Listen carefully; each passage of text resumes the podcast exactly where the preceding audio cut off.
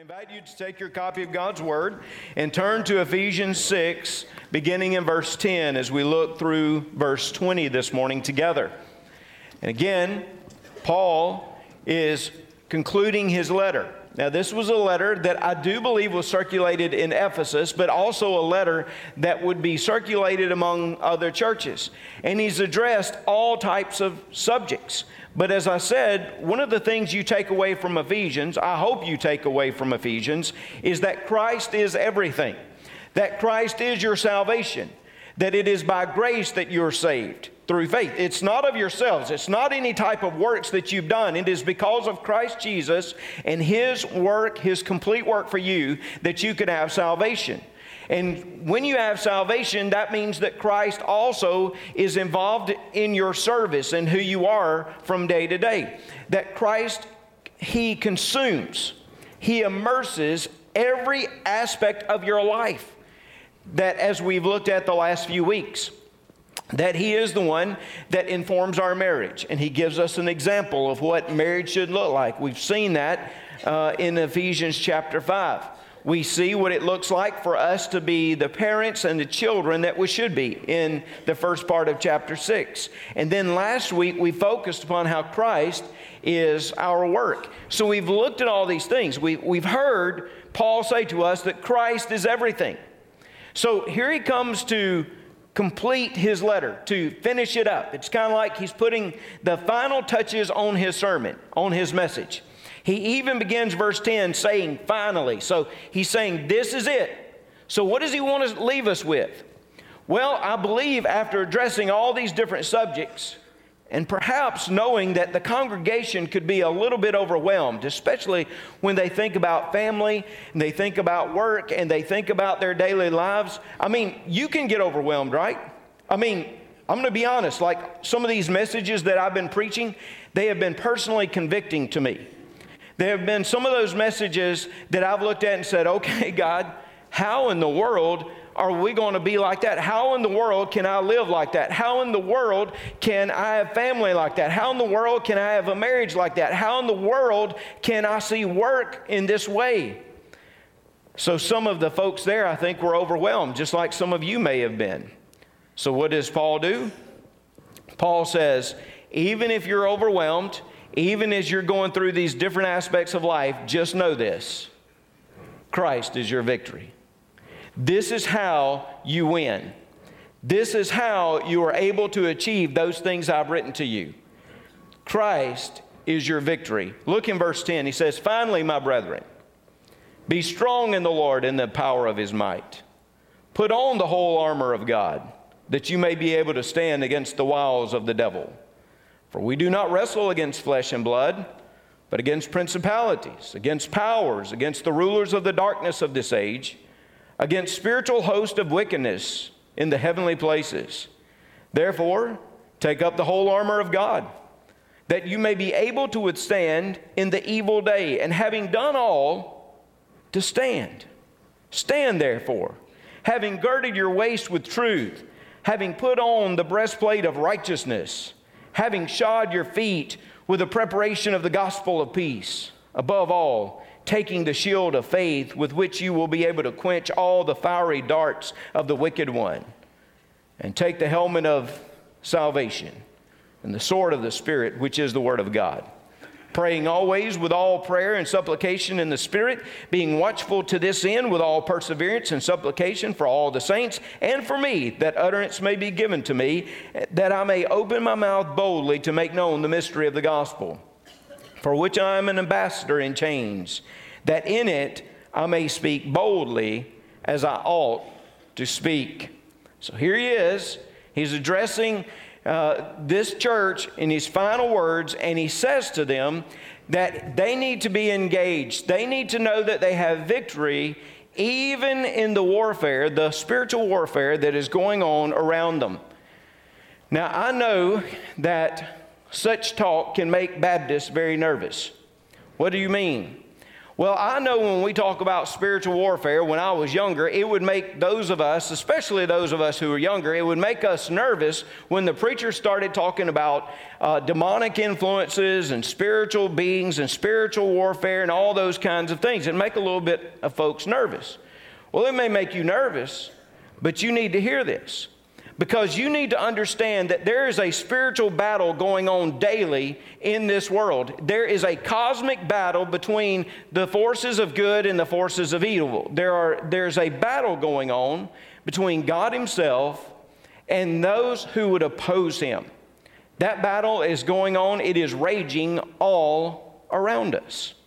Now, I will tell you, as I was reading through the scripture in verse 12, it says, We do not wrestle against flesh and blood, when I, when I read through that and I see the word wrestle, it, it kind of, well, for me on this side of, uh, well, this, this side of my experience, and to think about wrestling itself, it, it doesn't seem like it's that serious. What, what do I mean by that? Well, I grew up, I hate to admit this to you, I guess I can. I grew up a fan of wrestling. I love to watch wrestling. I did. Now, I grew up in the Tupelo, Mississippi area, and we were influenced by Memphis, Tennessee quite often. On Saturday morning, when I would go into my living room, there would be cartoons that would be playing a lot of time until it was time for the wrestling to begin in Memphis, Tennessee. They had, they had folks like Jerry the King Lawler superstar, Bill Dundee, Jeff Jarrett. I would get up on Saturday mornings, and after I spent my time with the Smurfs, I would turn over and I would watch Bill Dundee, Jerry the King Lawler, all these different ones. I'd watch them, man, I'd get so excited about it. I mean, I'd, you watched them put people in hell. I mean, it was awesome. And then finally, I graduated. I actually moved up to some other folks I moved up to, uh, to a guy named Hulk Hogan. Uh, I moved up to, to a guy, Dusty Rhodes, the American Dream. And then the Nature Boy. Some of you remember that? Woo! You remember those? Those are the things I remember. So when I came, look, I was studying this, studying this, and I was thinking this got to be serious. I got to look. I got to talking about wrestling, and I saw that. I was like, man, wrestling's not that bad. I mean, I mean, it was pretty good for me when I was younger until my dad broke the news to me.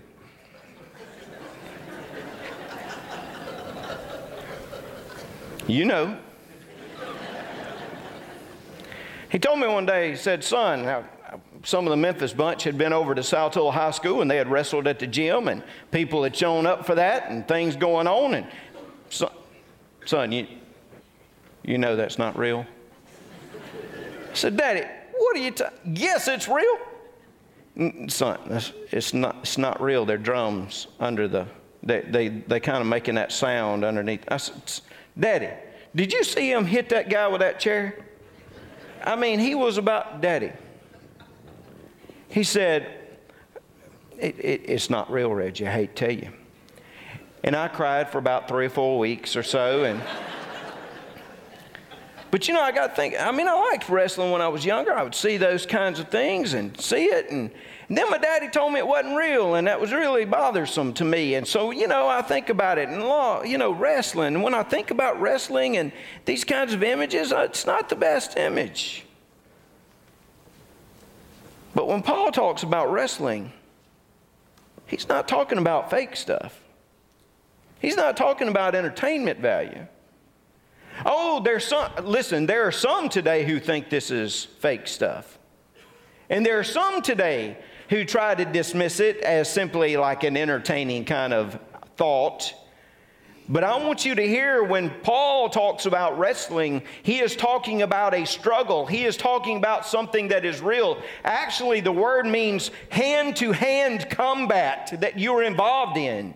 He says, I want you to know that you are struggling, you are combating hand to hand. It, it kind of goes back. It, it kind of goes back to the thought of the gladiator in the Colosseum who is battling hand to hand. It, it is the idea of, of the gladiator who will fight back and forth. And he says, I want you to know that we do not wrestle, we do not come into combat hand to hand with, well, with flesh and blood. We don't wrestle against flesh and blood. He says we are wrestling, we are struggling, we are combating spiritual forces that are coming against us. Hey, may we stop just a moment and just recognize that? There are warring factions all around us. Can you recognize the warring factions we see in our culture and that we see in our nation today? And I'm going to be honest with you, I think sometimes we forget who the enemy is.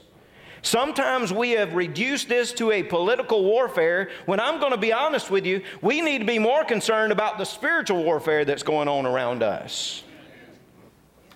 We need to recognize that we are not wrestling against flesh and blood. We're not wrestling against each other in humanity. What we are wrestling against is the spiritual power that is pushing up against us, that is blinding people, that is somehow trying to consume the truth.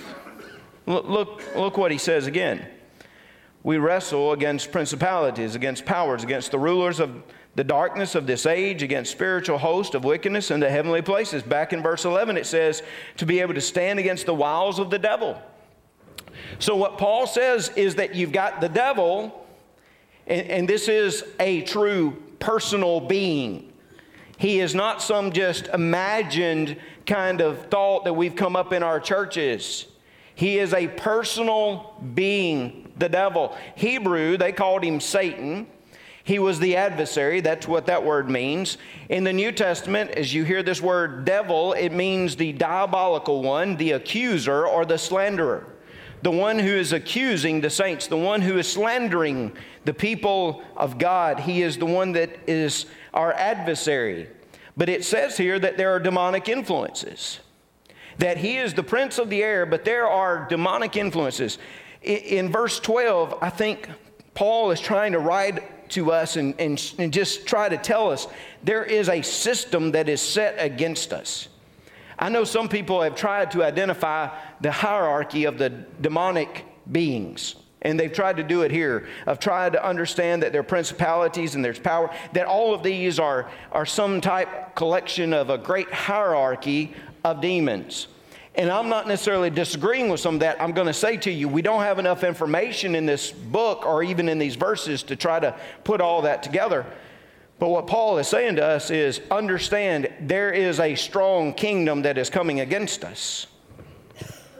The devil, the accuser, and all of his demonic influences, they're coming against us. Yet there are some who dismiss it still. Let me tell you that for those who were in Ephesus, they believed in demonic influences, they believed in the devil.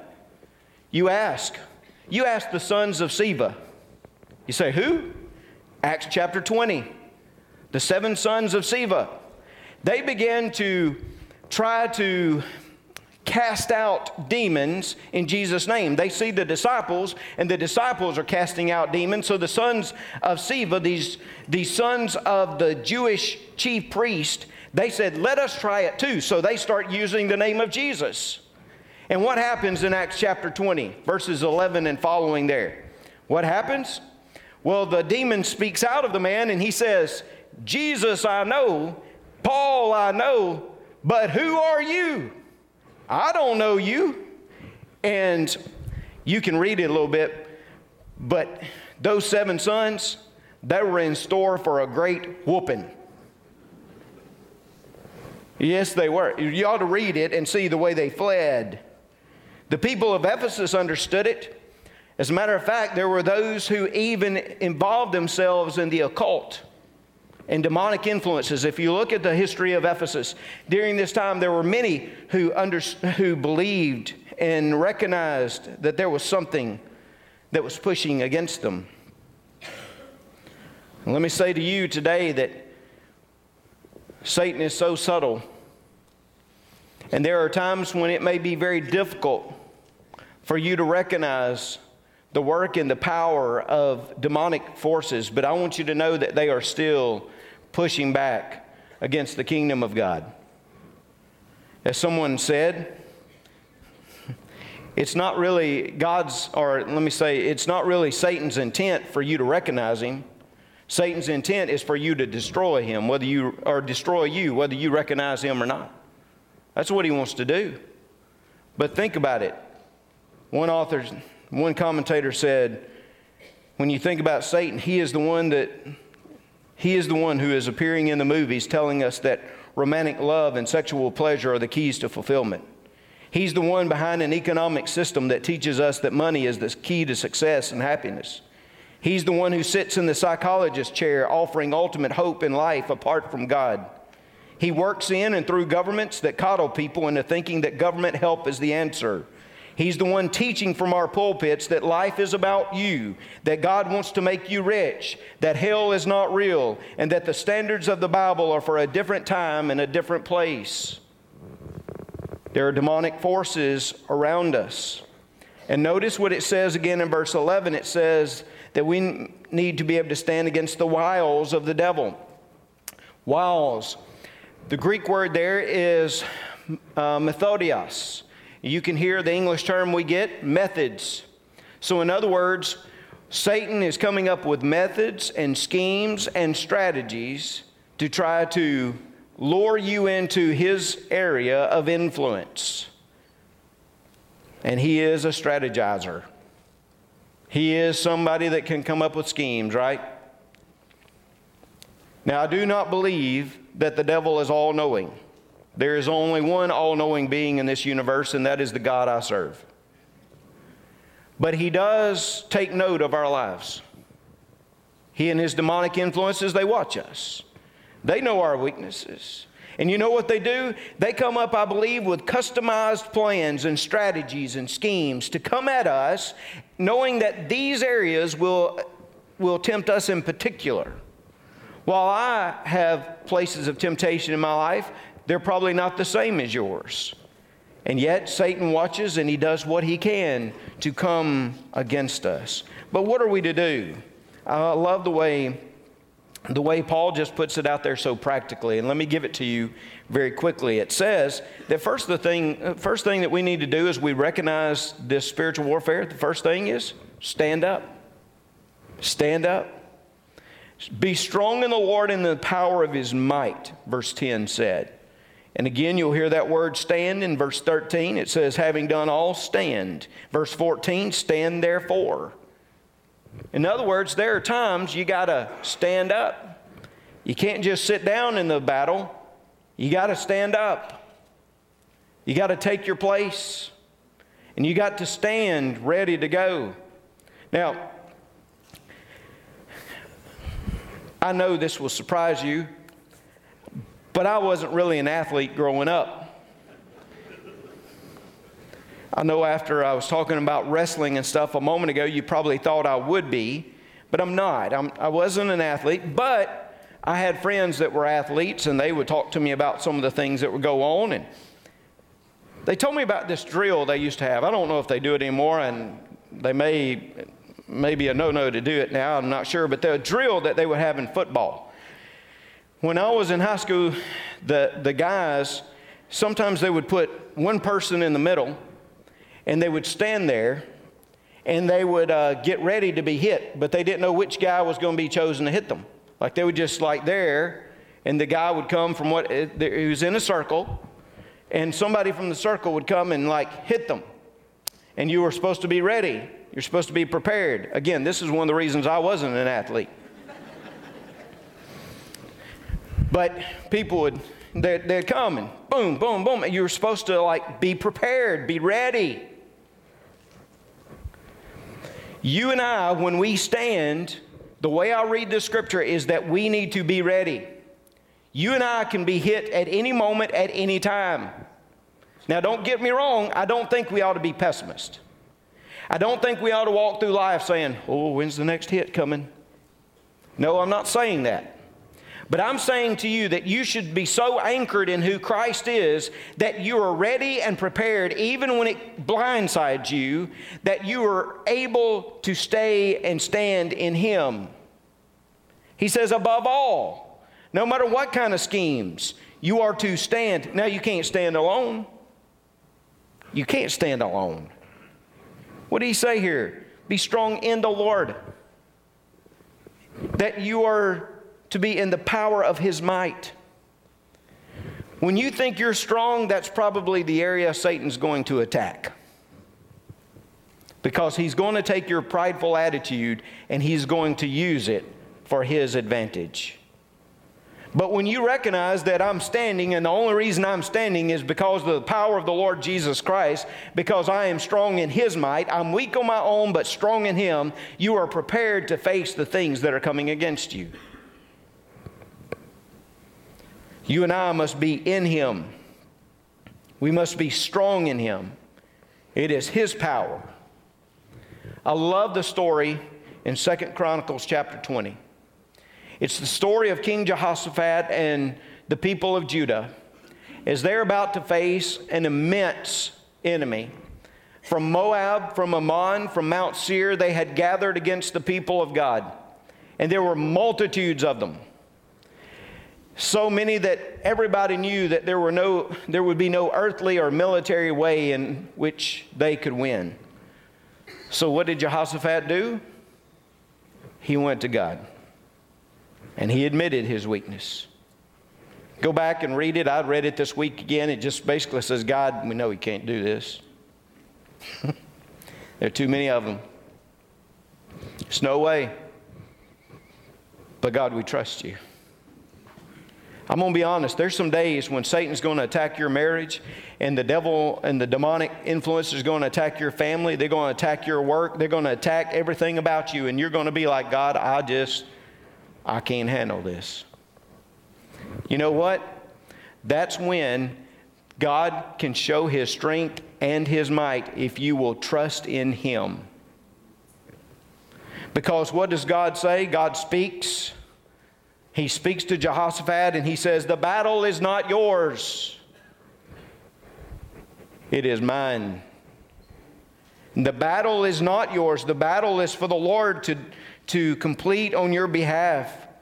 You remember that God gives you the strength and He does give you the might. I can do all things through him who strengthens me. Paul will write in the same in the same time frame as he writes to the Philippians. He'll say, "I can do all things." In James, James will say, "Therefore submit to God, resist the devil and he will flee from you." In other words, you'll have victory over the devil himself, but you've got to submit to God first. It's not you standing on your own, it's you're submitting to Him. John will say to us, You are of God, little children, and have overcome them, because he who is in you is greater than he who is in this world. And even Jesus reminded us that the gates of Hades, the gates of hell itself, would not prevail against his church. So I say to you, as a church, as a people, we got to stand up. Not in our own might and not in our own, but in Him. We need to stand in Him. Second, we need to do this we need to suit up. We need to stand up and then we need to suit up. We need to get up. We need to put our armor on. Isn't that what Paul says? We got to put the armor on. You're going into battle. Now, Paul was in Rome when he wrote this. He was under house arrest, and I believe he could see these Roman soldiers uh, walking around. As a matter of fact, Philippians chapter 1, verse 13 says he, he actually is able to minister to the palace guard, the Praetorian guard. So he sees these soldiers that are going about their business. Oh, I think tomorrow's Veterans Day, is it not? as we're kind of getting into this, the idea of battle and soldiers, how grateful we are for those who have fought battles for us. That I'm even able to stand here in this pulpit and preach with such freedom this morning because God allowed you and worked in you to serve our country. And we're grateful for you. Would you, would you show appreciation to them this morning? Would you do that? And if you get a chance tomorrow to stop and to pray for them and to encourage them, even today, to encourage them. But Paul, he saw these Roman soldiers and he saw them dressed in their armor. So what did he do? Well, he did like any good preacher. He took the illustration that he had right before him and he used it in his message. So what does he say? He says, verse 13 or verse 11, he said, Put on the whole armor of God. Verse 13, therefore take up the whole armor of God. And the verbiage, take up, put on, it is in the original tense, which means that you are to do it with completeness. You're to make a decision about it. You got to decide you're going to put the armor on. You're not going to sit around and just drink your coffee, although coffee's good. You're going to get up, you're going to put the armor on. And it's not, not present tense, it's not ongoing. It's kind of like you put it on and you leave it on. You need the armor all the time. And then he fleshes it out. He says in verse 13, he says, Take up the whole armor of God that you may be able to withstand in the evil day. And then verse 14 says, Stand therefore, having girded your waist with truth so he's thinking about how that tunic would flow there on the Roman soldier. And what does he say? He says, You need to tuck in, you, you need to tuck in your tunic. You need to tuck it in. This is not untucked business, this is tucked business. What does it mean? Well, think about it. The Roman soldier's out and he's got this tunic on and it's kind of flowing, and he's trying to go to battle, it, it could, it could interfere. I mean, you could get it caught in something. He says, tuck it in. There would have been a belt that would have been used by the Roman soldier in which he would have tucked that tunic in the belt so that it wouldn't just flow or just drape. This terminology was used in the Old Testament during the Passover night. Remember what God said to his people, he said to them that they were to gird their loins or they were to basically tuck in their robes and they were to get ready. Why? Because they're about to go. You got to be prepared. You got to be. How many of you? I was going to say, how many of you run? A few of you. I saw four in here. I didn't raise my hand, by the way. But if you're going to run, how many of you want to wear something that's going to interfere? No, you want to tuck it in. You got to be prepared. You got to be ready. So they were ready to go. Uh, in the Gospel of Luke, chapter 12, verse 35, Jesus will even talk to them and he will tell them that they needed to gird up their loins. They needed to tuck it in. They were to tighten it up around their waist because he is coming back. In other words, you got to be prepared. So the idea is be prepared. Be ready. Be ready with what? He says, Be ready with the truth. He says, verse 14, girded your waist with the truth. You got to be ready with the truth. You know how you're able to withstand? You are to know the truth. And there is truth, no matter what people try to tell you. Oh, well, it's true for you, but maybe not for me. You know, everybody's got to decide about their truth. No.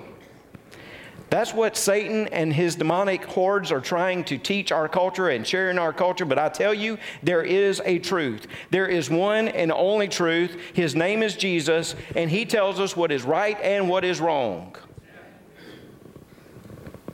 You got to know the truth, though, if you're going to be able to stand. Gird yourself, tuck yourself, prepare yourself with truth. He says, he says you're to put on the breastplate of righteousness. The breastplate of righteousness.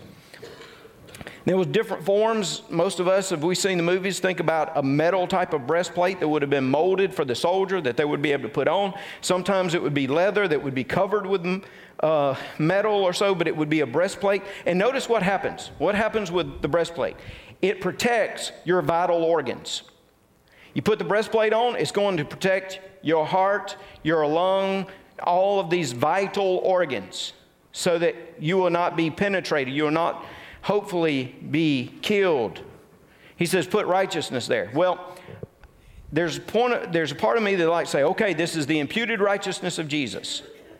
that, um, remember, you're not righteous on your own. It's certainly not self righteousness. I want to say, oh, it's the Jesus righteousness that you put on because when you're saved, what happens? The righteousness of Jesus is imputed to you. And when you stand before the Father, it is not in your righteousness, it is in the righteousness of Jesus. So I'd like to tell you that's exactly the way this is. I'm not convinced because these are believers already. What is he saying? I agree with those who would say he's saying the practical righteousness, holiness in our daily living. You need to put obedience on. You need to put holiness on. There's got to be a practical protection. The church today is often guilty of supplying believers with paper armor of good advice, programs, activities, techniques, methods, when what they need is godly armor of holy living. No program, method, or technique can bring wholeness and happiness to the believer who is unwilling to confront and forsake sin in his or her life. It is the breastplate of obedience and righteousness. Shoes your feet, he says, verse 15, having shod your feet with preparation of the gospel of peace. Your feet. You realize how we got to have special shoes for everything these days? Everything basketball, baseball, soccer, cross country. You're running on your own, you got to have a special shoe. But think of the military. Think of those in the day of the New Testament, the Roman soldier who would go across hot roads, who would go across uh, rocks and all kinds of things, how they could receive cuts, they could receive damage. They could even have infection in their foot. They had to make sure that they were taking care of the proper attire as they marched forth.